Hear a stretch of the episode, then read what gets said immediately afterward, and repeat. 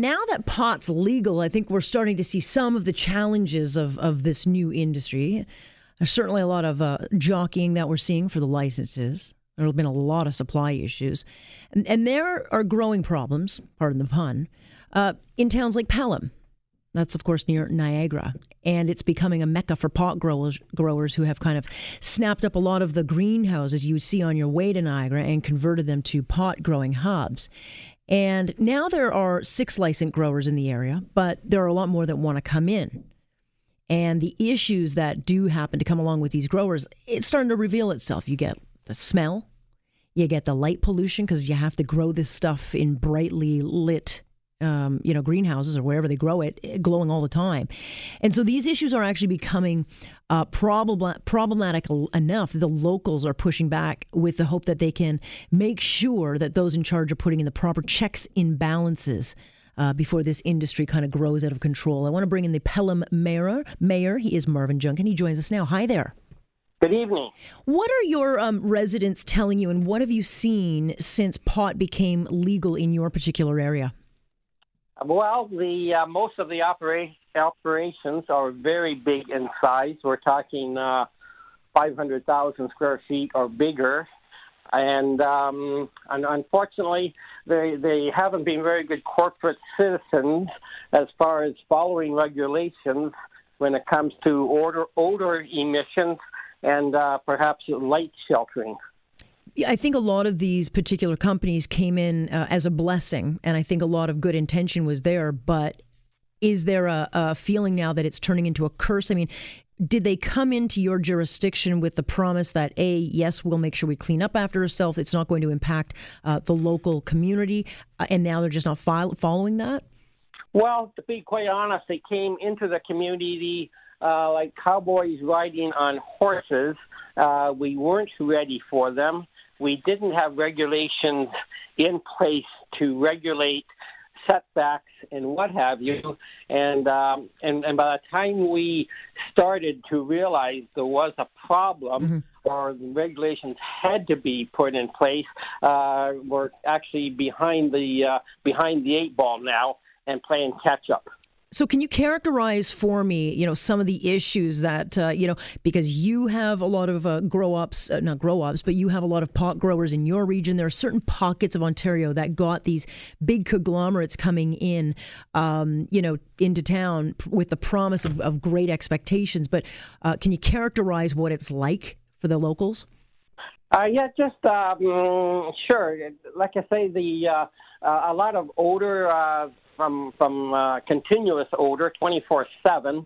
Uh, now, most of the, or not most of, but some of the operators have, over the course of the last several months, um, cleaned up their operations somewhat, but they still have a long way to go. Uh, so it's just a matter of uh, yes, we, we, we appreciate the jobs but the, the residents who have lived their entire towns in the uh, or their entire lives in the town uh, are are complaining about a severe quality of life drop off, and uh, and until we can get these uh, companies uh, to to to up their standards. Uh, we have indeed imposed an interim control bylaw, mm-hmm. which uh, which uh, keeps the present companies from expanding, and anyone coming into the town will have to wait a year to uh, to build their operations. So, what can you do now? I mean, how do you put the toothpaste back in the tube, uh, so to speak? You know, uh, this is here; it's now an issue. What can you do as far as pushing back uh, to the lawmakers and making sure that you know they go after the offenders?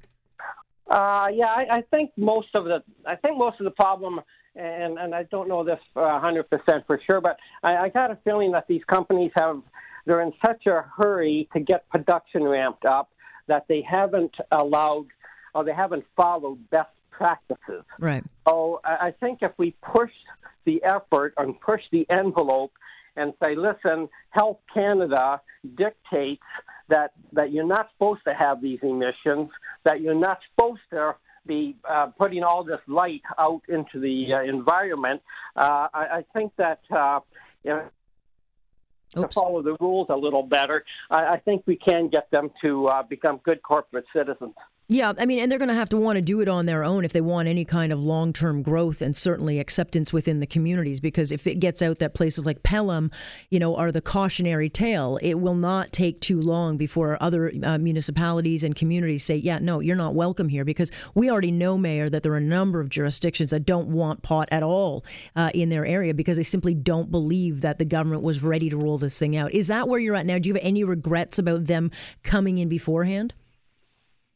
That's a good question. Uh, I know that if you ask, if you were to drive down to Pelham and ask uh, a lot, if, I don't know if it would be a majority, but definitely a, uh, a great number of residents would say yes. Uh, we would like to turn the clock back. Really? But at the same time, it, it, we have to realize that it is a legal industry, mm-hmm. and uh, and the, the one company alone uh, employs close to 300 employees. So I, I, I really think that that isn't an option of turning the clock back. So what we have to do is look forward and uh, and, and, and solve the problems together. And, and one and then just going on what you were saying about other uh, communities, uh, since I went on a radio show um, Monday morning, I've had emails from as far away as British Columbia telling me that their communities are experiencing the same problems that Pelham is. Okay, so collectively, is there something that you can do together? Because I think you'd probably have a lot more luck. I mean, the federal government dumped this on everyone else to deal with, but clearly there is a growing pain to pot. And it seems that if we don't catch it now, this thing is going to become a permanent problem. Yes, and, and so I, I think this uh, this person that sent me the email from BC or this group, they want to. Uh, uh, form some kind of conglomerate and, and hopefully pick up some more groups along the way, and, and indeed uh, uh, put a little more pressure on Health Canada to uh, to rein in the renegades and uh, uh, that are giving the, the industry as a whole a bad name. Just before I let you go, Mayor, are you concerned at all? Because I know locals are pushing back. Uh, you know, they want to make sure the checks and balances are there. Are, is there any concern uh, that there'll be kind of vigilante justice and/or some kind of confrontation at some point if this doesn't improve?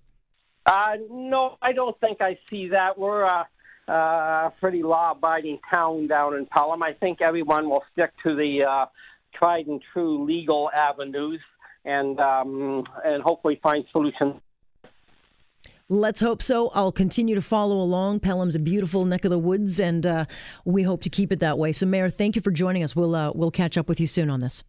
Thanks for having me. Appreciate it. That is uh, Mayor Marvin Junkin. I, you know, here's a perfect cautionary tale.